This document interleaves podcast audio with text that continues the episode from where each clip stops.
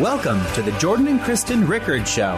The world is falling apart, but you don't have to. Join Jordan and Kristen as they discuss the challenges that face us in our decaying world every day. God has a plan for you to have victory and to be a light in the darkness. As the Bible says, those who are wise will shine like the brightness of the heavens, and those who lead many to righteousness like the stars forever and ever. Now, here's Jordan and Kristen. Well, I am so excited. Boy, do we have a miracle story today. I'm so excited to introduce you to my special guest, my friend, who's also my role model because she has walked a journey of faith and courage with her beautiful daughter. And I just can't wait for you to hear all about it. So, April Barber is going to share with us her inspiring story. So, April, take it away. Tell us a little bit about your journey. Sure. Thank you, Kristen. Um, you're amazing. You're such a sweetheart. So, um, it has been 10 years of crazy. And so I'm going to start at the beginning so you guys get an idea of, you know, what life has been like. So, um, maybe like many of you, um, we wanted to have a baby and it took quite a long time for us to conceive. So once we finally could, um, there was a huge celebration that happened. It was one of those things where everyone around me was like, guess what? We are expecting a baby. And I'm like, yay. And our time didn't come. So if you've ever experienced that, that was part of our journey.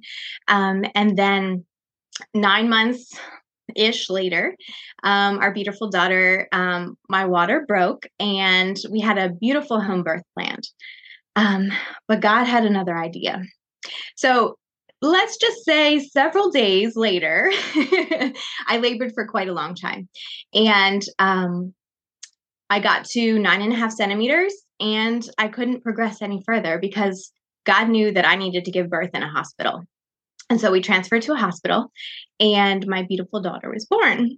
Oh, sorry. hmm.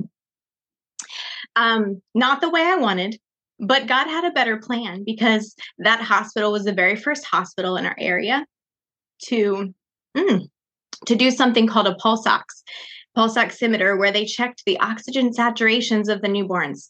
They were leading the way, and that simple little device is what saved my daughter's life. If I'd given birth at home, she would have died.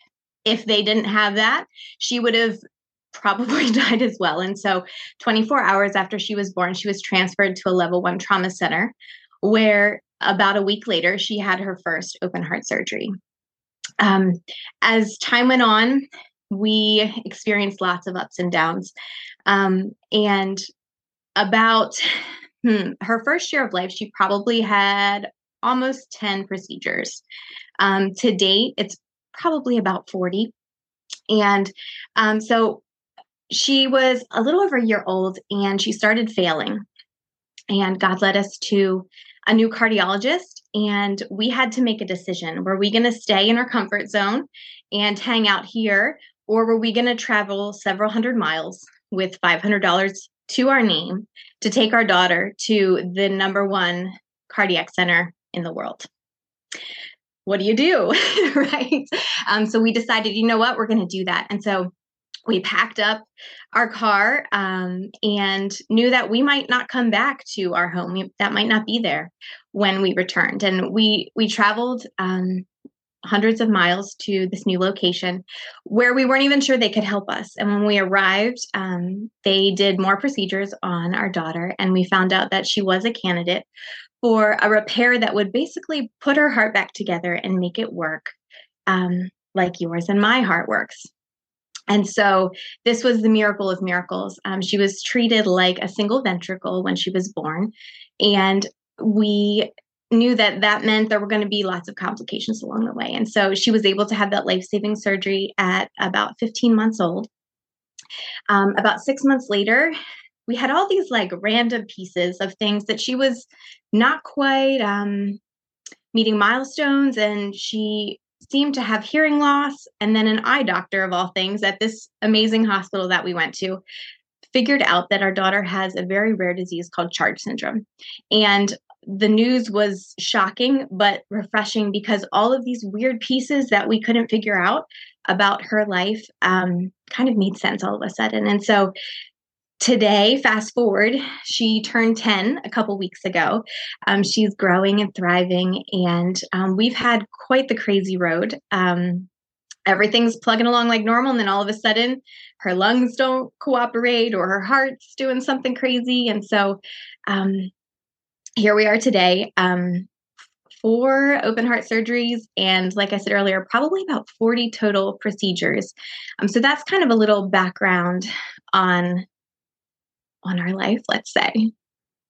Wow april. Wow. I was going to say that that thing that people are saying now that's popular you're not crying. I'm not crying. You're crying. It's like okay all right. That's all anybody needs to hear. Wow. Yeah. that that is just truly amazing. So, what would you say to someone who's going through a situation like that, or actually mm-hmm. any sort of difficulty where they feel like, oh my gosh, this is impossible. This is overwhelming. This is just what is going to happen to me my life. What What is your advice for them? So, when this first happened, I fought so hard to hold on to my old life. I didn't want to let go of my work. I didn't want to change things. I, I wanted it to be the same. And so, what I can say to you is you have to create a new normal. You have to take a moment or two or a week and mourn the loss of what life was like before the diagnosis, before the hardship, before the pain, before whatever that was. And then you have to create a new normal. Because if you don't do that, you become bitter and frustrated and you stop living truly. Do I have limitations? Tons of them. Do I see friends and family from Thanksgiving to April? No, I don't. Why? Because it's too dangerous for my daughter. And, you know, I can throw a fit, and sometimes, honestly, I do. Um, but I could tell you that that's our normal. So we pack in from May to the end of November as much family time and get togethers as we can before we hit cold and flu season. And that's just one example. But I would just say that you've got to create a new life because whether the circumstances like mine and it goes on for a long time or it's one experience, you still are different and you have to acknowledge that difference and create that new normal for yourself. Wow, that is so powerful. I think that's such a that's such a great thing for anyone in life. I mean, obviously this is this is a huge adjustment what you're talking about and and but even for people going through different seasons of life. I think we all mm-hmm. have a tendency to do that. And so i think that's a great lesson no matter what anyone's going through that is so so good. And um i guess it kind of goes in with this next question but if you want any, to add anything to that what was your secret? I'm sure there was a lot of times, a lot of nights because you are human even though you're this amazing incredible person you and your husband and and your daughter and um you know but what was your secret how did you pull yourself out of i'm sure there were times where it just felt so so scary so dark like yeah. what what did you do to pull yourself out of that mm-hmm. so it's simple but very hard um truth keeping truth in front of me I'm not talking about your truth or, you know, what feels right to you. I'm talking about God's truth. I'm talking about the word of God and keeping the truth in front of me. One of the biggest things is he sustains life and I don't. And so when I get worried and scared, I have to remember that that he he is the one who gives breath to our lungs and that beat to our heart. And so truly truth keeping it in front of me and having people surround me who would pray that truth with me. Many times right before surgery, I would send lists to my prayer people and say, This is what's hard for me. And I need you to pray this truth, which was literally scripture, so that, and I would just get it in my head. And so when I saw or I heard or I smelled something that took me back to not a good memory, I immediately put that truth right in front of me. And so, truly, without God, we can't do it. And it's not my words it's his and i that's what i played over and over and over in my mind wow that's so powerful i i know i don't know how people make it through the day anyway without god's truth and certainly going through a hardship like that and so mm-hmm. okay this is kind of an interesting question to wrap it up what would be one word that you would say would describe your journey um, this is funny. My husband laughed. He's like, one word. And I'm like, yep, I have it.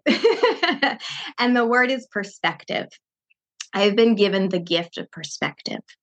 Um, I see feel, hear, do life totally different because of this. And to give you an example, my daughter and I were on our road to on the road to the hospital. She had an early morning appointment and we were driving into the sunrise. And I was getting onto the highway. And as I was doing so, a car swerved in front of me. And so I'm jerking and braking and doing all these things. And my daughter and I said at the same time, Oh, wow, I was saying, oh, wow, because this person almost caused an accident. And she said, oh, wow, look at the beautiful sunrise, mommy. And in that moment, I stopped because we both literally had the same experience. And I could have either continued to be frustrated because I have precious cargo with me and you almost caused an accident, or I could pivot and talk about the sunrise. And that's what we did. And so it's it's changing your perspective because the experience was the same, but she totally blocked out what was going on and focused on what captured her, which was the beautiful sunrise. Wow, that is so amazing. You know, you hear so much uh, people saying that when they're not going through a trial in life, they are not happy because they're not focusing on truth. They're not focusing on the sunrise. They have everything quote unquote perfect in their life and they're still not fulfilled they're still not happy they still they don't have that you know medical drama anything and yet mm-hmm. you have somebody who has something going on in their life that's really really um, so, something that they need a miracle from God and they're more happy and they're more fulfilled because they have that perspective. Mm-hmm. And you're mm-hmm. right, that is such a gift and what a wonderful, amazing way to look at it. Wow, April. So, is there anything else that you didn't get a chance to share? I mean, that is like enough hope to live on for a lifetime. But is, is there anything else that you'd like to add? Just last last piece of advice or anything? I would just encourage you, no matter where you are, to not do it by yourself. I think so many times a lot of our journeys can be very lonely. COVID has made that even more of a real thing. And so I'm not saying tell everyone about what you're going through, but you need to pick those confidants and you need to do life with someone because God did not design us to do this by ourselves. So find that person, those couple people, and they they they will lift you up when you can't stand and you need that. Oh, awesome. Thank you so much, April. Thank you for joining us. Don't forget to follow Jordan and Kristen Ministries on Facebook, YouTube, and iTunes. And remember to tune in next week and every week on Tuesdays at 8:45 on WMCA The Mission, AM 570 and FM 102.3.